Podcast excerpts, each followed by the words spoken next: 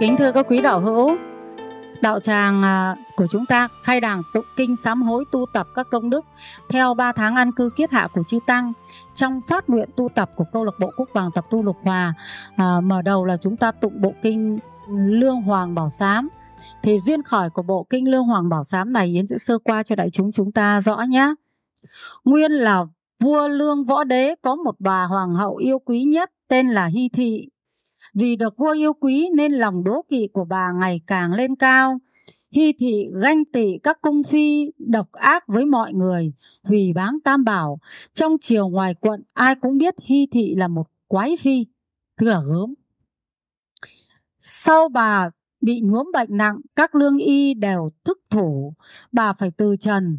Một hôm vào lúc đêm khuya đang ngồi trong cung tịnh mịch, vua lương võ đế nghe có tiếng người kêu van thảm thiết dưới ánh đèn mờ, vua lương võ đế lạnh cả người, muốn chạy trốn nhưng không được. Vua bèn lên tiếng hỏi, ngươi là ai mà đêm khuya thanh vắng nghiêm mật thế này, lại vào được đây? Hoàng đế ơi, thiếp đây chính là hy thị, vì quá độc ác nên chết rồi thiếp phải đọa làm rắn mãng xà. Ngày đêm đau khổ, thân thể tanh hôi, vi vẩy đều bị sâu trùng rúc rìa, nhức nhối không thể chịu được nhớ lại tình cần sắc xưa nên thiếp đến đây mong nhờ hoàng đế tìm phương cứu thiếp. Nói rồi biến mất. Tức là bà hy thị này do được vua chiều quá. Mà lộng hành làm các việc ác trên bà chết bà bị làm quỷ. Quỷ này là quỷ uh, có cái thân của uh, rắn mãng xà chứ không phải là con rắn mãng xà có cái quỷ có cái thân như thế thì đêm đến mới về mới báo cho vua lương võ đế biết. Thì chúng ta đọc trong bài kinh uh, tiểu bộ kinh Nikea đấy có bài kinh ngã quỷ ngoại bức tường thì cũng có những quỷ về báo cho vua trong giấc mơ đấy. Là do 96 kiếp trước hay 92 kiếp trước đấy thì những cái quỷ này là thân bằng quyến thuộc của nhà vua. Mà lúc đó thì nhà vua làm quan sắp sửa đồ cúng dường trai tăng và những cái người này là phỉ báng tam bảo rồi trộm đồ ăn của tam bảo, rồi đốt chay đường tức là cũng giống như thân bằng quyến thuộc của chúng ta ấy. bây giờ chúng ta đi tu thế nhưng mà cũng có người phỉ báng tam bảo cũng có người thế này thế kia thời rau này do cái nghiệp đó họ bị đọa. Đọa nhưng mà do huy ông quan ông tu tập về sau ông được làm ông vua. Ông vua rồi thì ông ấy có duyên đón được phật thích ca cho nên là các vong linh đó mới về báo trong giấc mộng của ông vua. Và do đó mà ông vua cúng dường phật và tăng chúng, hồi hướng công đức khiến cho ngã quỷ đó được. Siêu thoát, thì trong cái bộ kinh này cũng có cái phần tương tự như vậy ạ à, nhân vật thì khác nhưng nội dung cái câu chuyện thì cũng giống như vậy tức là là những chúng sinh mà phỉ báng ta bảo yến đọc tiếp lời giới thiệu ạ Nghe xong vua lương võ đế như thoát cơn mộng và lòng đau như cắt. Hôm sau khi lâm triều vua kể lại chuyện ấy cho bá quan nghe và tìm phương cứu vớt hy thị. Trong số các quan có người đề nghị xin cung thỉnh hòa thượng trí công lo việc này. Vua Lương Võ Đế chấp thuận Hòa Thượng Trí Công là một cao tăng đắc đạo đương thời. Thể theo lời thỉnh cầu của nhà vua, Ngài liền triệu tập các danh tăng soạn ra sám pháp này và lập đàn tràng lễ sám hối cho Hoàng hậu Hy Thị. Thì kính thưa các quý đạo hữu, tại sao là các ngài lại lập ra pháp sám này? Bởi vì tương ưng với tội ác của Hy Thị. Tức là Hy Thị thì sống ở đấy thì mọi người đều biết tội ác của hi Thị mà. Thế cho nên là các cao tăng mới thấy hi thị vì tạo các tội ác đó mà bị đọa làm quỷ khổ sở thế này. Cho nên là các ngài nương vào tất cả các cái việc làm độc ác của hi thị mà soạn ra pháp sám hối này. Thế cho nên cái bài pháp sám hối này là bài pháp sám chân thật. Mà tất cả các tội ác này là do con người trực tiếp làm ra. Cho nên là có hay chăng chúng ta cũng là con người, có thể quá khứ, có thể hiện tại, chúng ta cũng mắc vào các tội này. Cho nên chúng ta dùng pháp sám này để hiểu, để sám hối tội lỗi của chúng ta. Nhé các quý đạo hữu nhé đấy là lương vào cái cái tội ác của người khác để cho mình hiểu, mình sám hối tội ác của mình. Các quý đạo hữu ạ. Yến xin đọc tiếp lời giới thiệu. Nhà vua trí tâm thân hành lễ bái. Vài hôm đầu, người ta nghe có mùi hương lạ, thơm nức, ngào ngạt khắp cả đạo tràng. Lễ tục đến quyển thứ năm, ngay tại chỗ trên không trung, vua lương võ đế nghe có tiếng của hy thị, bà hiện thân thiên nữ đẹp đẽ, nói tiếng người, tỏ lòng cảm ơn hòa thượng và hoàng đế. Đến quyển thứ năm thôi đấy các quý đạo hữu ạ. Cho nên chúng ta nhớ là mời gia tiên tiền tổ của chúng ta về và chúng ta tha thiết sám hối nhé các quý đạo hữu nhé. Đấy, và ở trong này có quyển sám hối thay Tại vì là cái quyển này lập ra để cho vua, quan và mọi người sám hối thay cho bà nương võ đế Sám hối thay tức là gì? Tức là tự tâm mình sám hối và để cho bà ấy lương vào cái tâm của mình để sám hối theo, chứ không phải mình sám hối thay cho tội của bà ấy được thì cái phần của mình tụng ấy là mình vừa sám hối cho mình mình lại vừa mong muốn cho người khác được sám hối. Cho nên là mình vừa sám hối cho mình mình vừa thỉnh cha mẹ, gia tiên, tiền tổ, đời này, đời trước về đây cùng sám hối với mình. Nhưng mình phải nhất tâm sám hối vì họ lương vào mình thì họ mới sám hối với quý đạo hữu ạ. Nhá. Đây tụng đến quyển thứ năm đây này. Nhưng mà do là các vị này tụng đến quyển thứ năm nhưng đều cúng dường đầy đủ cho các vị sư. Cho nên chúng ta đều phát tâm cúng dường, hồi hướng cho các chúng gia tiên tiền tổ nhà mình khi mình tụng các bộ kinh sám hối này và hồi hướng cho nhà mình nữa và Yến đọc tiếp ạ. Hy thị cho biết bà đã thoát nạn và đã sanh nên đao lợi thiên cung nhờ công đức sám hối. Có thích không? Thích quá, đúng không? Mong sao cho gia tiên nhà mình, thân bằng quyến thuộc đã quá vãng nhà mình, được cái công đức này thì tốt quá nhỉ. Từ đó pháp sám này được truyền tụng khắp nơi rất thịnh hành. Bản chính bằng Hán văn chọn bộ 10 quyền, danh hiệu Phật và lời sám hối đều rút trong Tam Tạng Thánh Giáo Đại Thừa. Năm 1948 đến 1950, Bồ Tát Giới Tuệ Nhuận và các đạo hữu khá đông ở Bắc Việt đã dịch âm ra Việt văn thành hai tập. Năm 1952, lúc còn tu học ở Phật học viện Báo Quốc Huế, tôi bắt đầu dịch nghĩa bộ này ra tiếng Việt đến nay mới đủ cơ duyên xuất bản. Dịch giả tỳ kheo thích viên giác ạ. Ở cho tu viện giác hàng. Yến đọc tiếp lời của thầy viên giác ạ. Tôi nguyện xin nhờ công đức phiên dịch này làm cho người tu hành ngày càng tinh tiến, nghiệp chướng chóng tiêu trừ, thân tâm thường an lạc, sở cầu được như nguyện. Tôi cũng xin cầu nguyện cho tất cả người thấy, người nghe, người hủy báng, người tùy hỷ đều được lợi lạc, thoát khổ não, và nguyện xin cho tất cả chúng sinh xả ly tà kiến biết sám hối. Hay chúng ta xin tỳ hỷ và tán thán ạ, tỳ kheo thích viết giác bằng một uh, tràng pháo tay ạ. Yến xin đọc uh, các phần mà đọc sám hối này thì uh, sẽ tiêu trừ được các nghiệp gì và chúng ta cần nên làm gì khi chúng ta tụng phần sám hối này. Có 12 lợi ích đấy ạ. Yến chỉ đọc từng lợi ích một và Yến chia sẻ cùng với các quý đạo hữu. Một là nguyện hóa độ sáu đường chúng sinh không có hạn lượng. Các quý đạo hữu ạ, à, khi chúng ta tụng pháp sám hối này là chúng ta có nguyện độ sáu đường chúng sinh không có hạn lượng.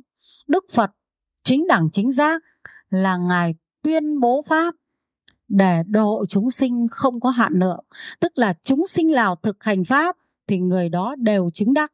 Cho nên không có hạn số lượng là tôi chỉ độ 5 người hay ba người. Hay pháp của Phật không hạn lượng là chỉ độ được ngần này và không độ được ngần kia. Không phải. Mà ai thực hành pháp của Phật đều được giải thoát. Cho nên cái bài sám hối này là mình nguyện cho tâm mình được thanh tịnh.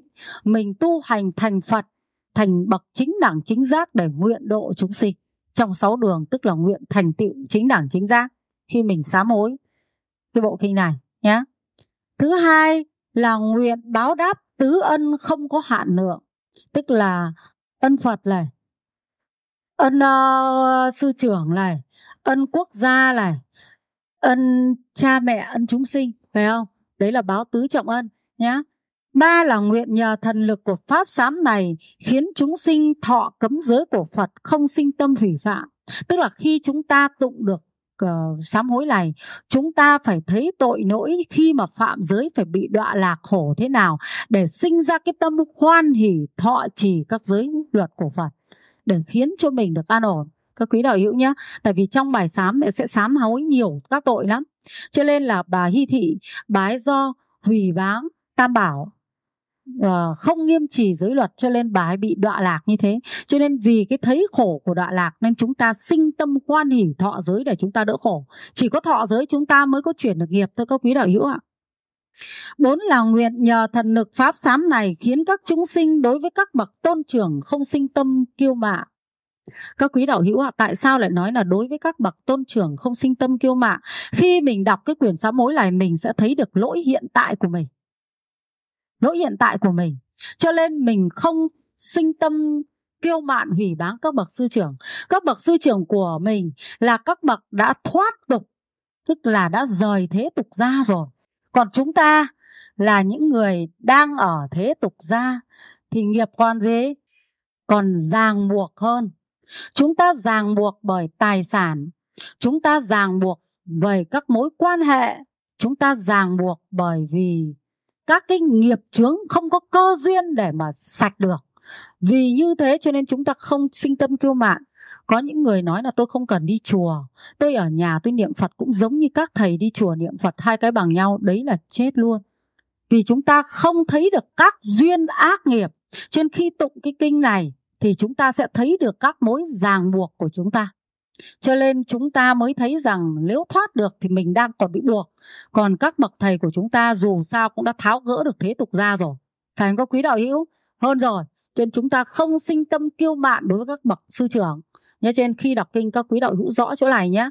Đọc kinh, rõ nghĩa lý trong kinh thì mình sẽ không dám nào á Vì thế mình tiêu trừ được nghiệp chướng. Thứ năm là nguyện nhờ thần lực pháp sám này khiến cho chúng sinh sinh ra nơi nào cũng không khỏi tâm giận hờn. Tức là ở trong trong cái bài sám hối này sẽ giúp cho chúng ta không sinh tâm oán trách giận hờn các chúng sinh khác bởi vì chúng ta sẽ hiểu được nhân quả là do chính mình tạo phải không? Chứ chính mình phải hái quả cho nên chúng ta không sinh tâm giận hờn ai cả. Đấy ở trong này thì sẽ rõ nhé, nhớ này. Chúng ta sẽ đọc lại cái phần này mỗi ngày xong sau đó mới đọc đến các quyển khác để chúng ta nhớ rõ điều này. Các Phật tử nhé. Sáu là nguyện nhờ thần lực của pháp giám này khiến các chúng sinh đối với sắc thân người khác không khỏi tâm ghen ghét sắc thân tức là đối với lại cái người dù là thân thể họ hôi thối các quý đạo hữu ạ à, hôi thối bẩn thỉu rồi họ có những cái cái cái hình tướng không tốt đẹp mình không lên sinh tâm ghen ghét bởi vì bà hy thị chính ghen ghét như thế mà bà ấy bị đọa lạc đấy, các quý đạo hữu ạ. Bảy là nguyện nhờ thần lực của pháp sám này khiến các chúng sinh đối với các pháp trong thân, ngoài thân không sinh tâm keo rít mến tiếc.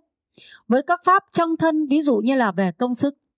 Với các pháp ngoài thân, ví dụ như là pháp tiền bạc rồi bố thí các thứ chúng ta đừng sinh tâm keo dít người là người phật tử tại gia chúng ta biết cân đối nhưng không keo dít các phật tử rõ chỗ, chỗ này không? Chúng ta phải cân đối các việc chi tiêu trong gia đình. Nhưng không keo dít buồn sẻn keo dít nó khác với cái việc tính toán. Mà cân đối các phật tử nhé Chúng ta đã cân đối đầy đủ rồi, Chúng ta có thể cúng dường bố thí một nghìn, Nhưng chúng ta keo rít, Chúng ta bỏ ra, chúng ta thấy tiếc rẻ. Cái tâm tiếc cái nó thể hiện cái keo rít, Còn cái tâm mà chúng ta không có, Không cúng được, nó không thể hiện cái tâm keo rít. Có vật từ rõ chỗ này chưa?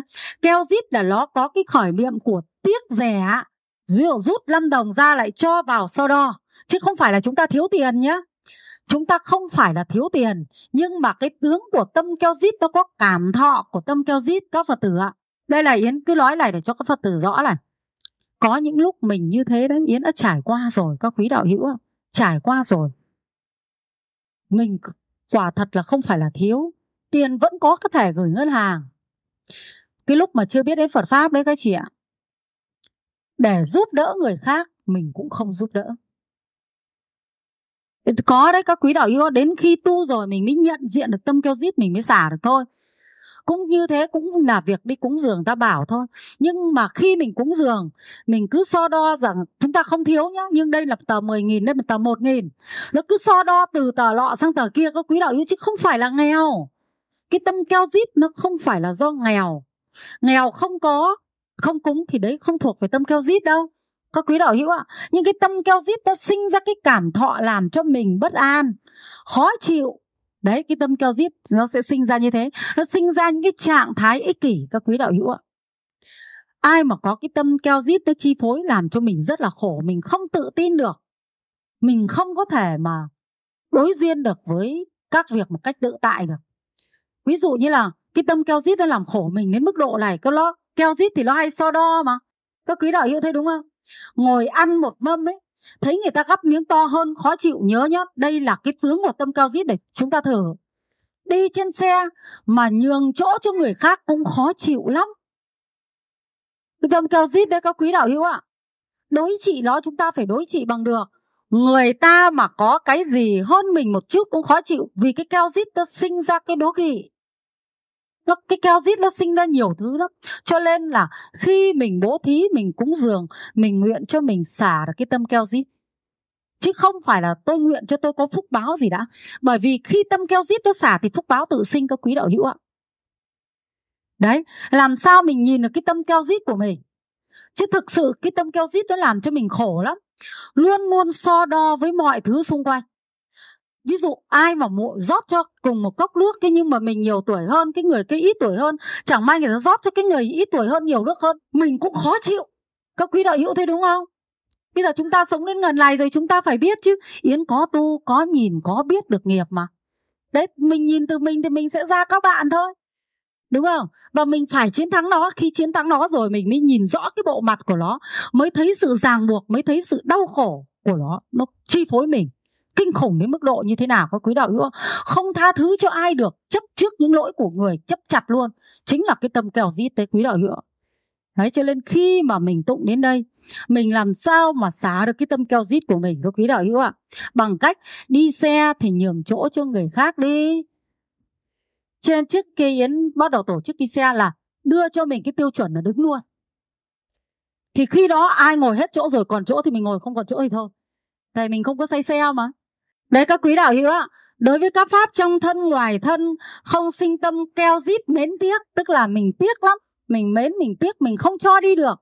Đôi khi chỉ là một bông hoa thôi. Không cho đi được vì mình tiếc mà mình mến nó quá, mình quý quá, không cho được. Tám là nguyện nhờ thần lực của pháp sám này khiến các chúng sinh hễ làm được phước thiện gì đều không phải vì mình mà làm. Chỉ vì những người không có ai ủng hộ, không có ai giúp đỡ mà làm tức là cái sám hối này chúng ta không phải là khi chúng ta làm phước mà vì mình mà làm. Không phải thế. Mà vì những người không có người giúp đỡ không có à, ai ủng hộ chúng ta làm. Ví dụ như là khi chúng ta làm tất cả các việc gì ví dụ chúng ta lên chùa làm công quả đấy chúng ta cũng vì người khác có đúng không? Phật tử chúng ta đã mở rộng được tâm rồi đấy. Chúng ta đi đến nhà này người ta bị ốm đau bệnh tật, chúng ta tụng kinh sám hối cho họ đấy. Chúng ta cũng vì người khác chứ không phải vì mình đâu. Đấy, quý đạo hữu.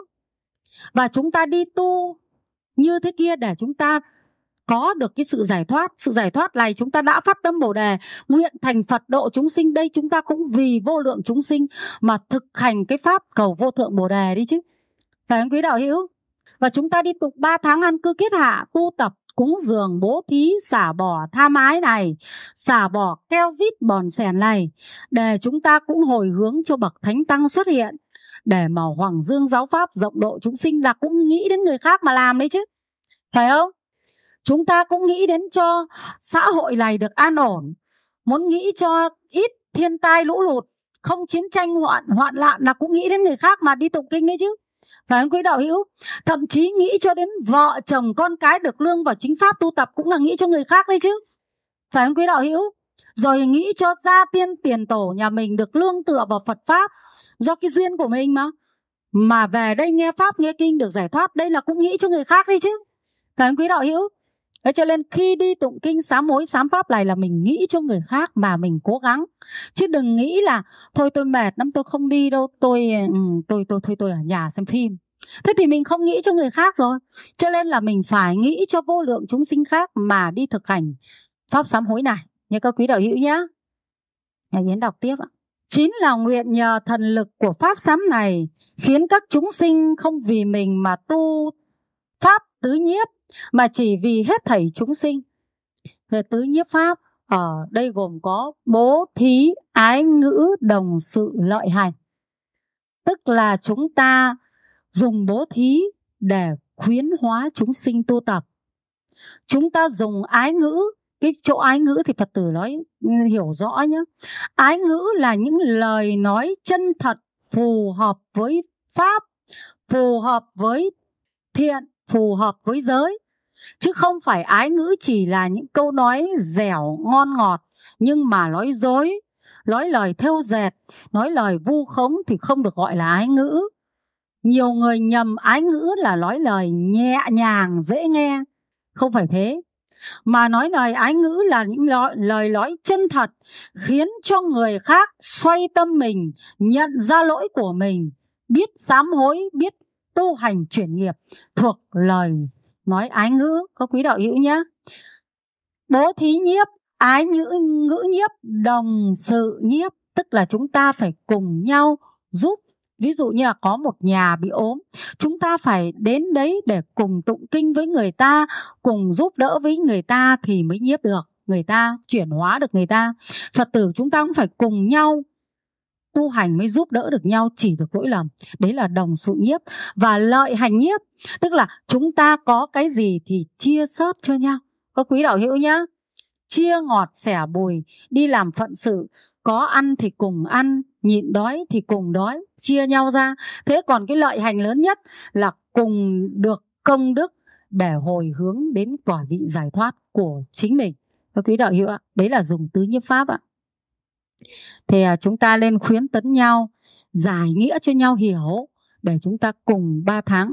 Này chúng ta làm các công việc tụng kinh phận sự tại chùa làm tất cả các việc thật là chu đáo. Lấy công đức này để tăng trưởng cái tâm bồ đề khiến cho hạt giống của bồ đề của chúng ta được công đức đó là nước tưới để cho cây bồ đề nó lẩy mầm đâm chồi cho nó sung xê. Các quý đạo hữu nhé 10 là nguyện nhờ thần lực của pháp sám này khiến các chúng sinh thấy người cô độc tù tội đặt bệnh thì sinh tâm cứu giúp cho họ an vui. Đấy thì cái đấy thì chúng ta đều sinh tâm cứu giúp cho họ được an vui. Kính thưa quý đạo hữu thế này ạ. Phật tử chúng ta thì học được uh, tứ diệu đế. Khổ chúng ta nhận diện được khổ và nguyên nhân của khổ và cách giúp cho mình giải thoát khổ và cách giúp cho mọi người giải thoát khổ. Trong cái sự việc của chùa ba vàng chúng ta cũng như là trong ngoài xã hội, chúng ta thấy ai mà làm các việc bất thiện, chúng ta làm tất cả cái gì trong khả năng của chúng ta để cho họ xoay tâm vào, họ không làm các việc bất thiện thì đó là cái cứu giúp tận gốc. Bây giờ chúng ta nhìn thấy người tật bệnh ngoài kia, phật tử chúng ta nhìn chúng ta biết là tiền kiếp, họ đã gieo nhân gì, phải có quý đạo hữu? Có biết được không? Đoán được sơ qua, phải không? Chúng ta nhìn thấy em bé nó bị đau đầu nó như thế này, bị tất cả các thứ, mình cũng lờ mờ, mình đoán được. Trong tiền kiếp tư duy các việc mà khiến làm hại chúng sinh, phải không? Thế thì bây giờ chúng ta thấy được rằng đồng đạo của mình, người thân của mình, bạn bè của mình và người trong xã hội, họ tư duy họ làm những điều bất thiện, mình biết rằng sau này sẽ là thế nào. Cho nên mình cố gắng nỗ lực nói ra sự thật để cho họ xoay tâm sau này họ không chịu quả báo. Phải không? Có quý đạo hữu? Đấy, và mình nhìn thấy những người bị tội lỗi như vậy, mình mong mỏi cho họ biết đến cái pháp sám hối, để họ sám hối, để họ tu thiện, họ làm phước, khiến cho họ được tiêu nghiệp. Các quý đạo hữu ạ? Đấy là cái cách giúp của chúng ta chứ không phải mỗi cái cách là mang tiền đến giúp đâu các quý đạo hữu ạ? Đấy làm sao cho nhất là phật tử chúng ta bảo hộ nhau sẽ sám hối thật nhiều bỏ ác làm lành thật nhanh giữ giới thật tốt để chúng ta không bị quả báo khổ. Chúng ta sách tấn trong khả năng của chúng ta đối với đạo hữu đối với người thân. Phải không quý đạo hữu? Đấy là đối với những người như thế chúng ta phải tinh tấn nha. Đến đọc tiếp ạ. À.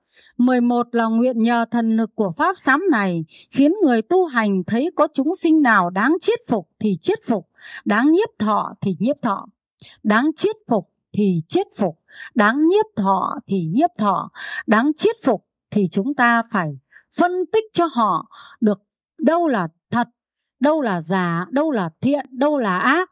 Chúng ta thấy chúng sinh nào tức là thấy người nào mình giúp được họ cái đấy thì mình phải giúp đến cùng. Và đáng nhiếp thọ thì nhiếp thọ tức là người nào người ta hỏi han mình về pháp về các thứ mình chia sẻ được thì mình lên chia sẻ nhé chiết phục và nhiếp thọ là hai cái nó cùng trong một việc, nhưng nó chỉ phân ra thôi, cũng giúp người ta thân cận được với Phật pháp. Các quý đạo hữu ạ, cùng khuyến tấn người ta tu theo Phật pháp nhé đến cuối cùng mà trong 12 nguyện nhờ thần lực pháp sám hối này mà chúng ta phải thực hành.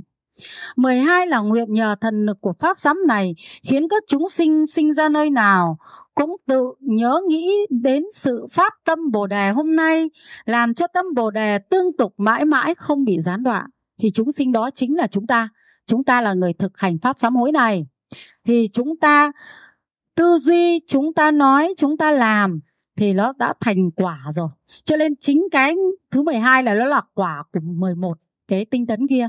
Thì chúng ta tu như thế này thì đời nào kiếp nào sinh ra nơi đâu, cái tâm bồ đề của chúng ta cũng sẽ tương tục và chúng ta sẽ tiếp tục đi trên con đường cầu vô thượng bồ đề. Các quý đạo hữu ạ. Cho nên chúng ta rất là phải tinh tấn để chúng ta tụng kinh, hiểu nghĩa lý kinh. Thế thì chúc các quý đạo hữu chúng ta tinh tấn, thấy được lợi ích như thế, cho nên chúng ta cố gắng. Vì chúng sinh nhé nhớ là nghĩ vì người khác mà làm, còn mình vì nghĩ người khác cho nên tâm bồ đề của mình được tăng trưởng được tương tục từ đời này đến đời kia. Còn nếu chúng ta không sám hối chúng ta không tu tập thì chúng ta đã không nghĩ đến người khác rồi thì tâm bồ đề của chúng ta không tương tục được quý đạo hữu ạ. À. dù có về tây phương đi chăng nữa vẫn cứ phải tu hành cho tới ngày vô thượng bồ đề mới đi độ chúng sinh được. Thế, thế thì chúng ta hãy ngay tại đây mà phát triển cái tâm bồ đề nhé thế cũng chúc các quý đạo hữu chúng ta tinh tấn. À nam mô phật còn sư thích ca mâu ni.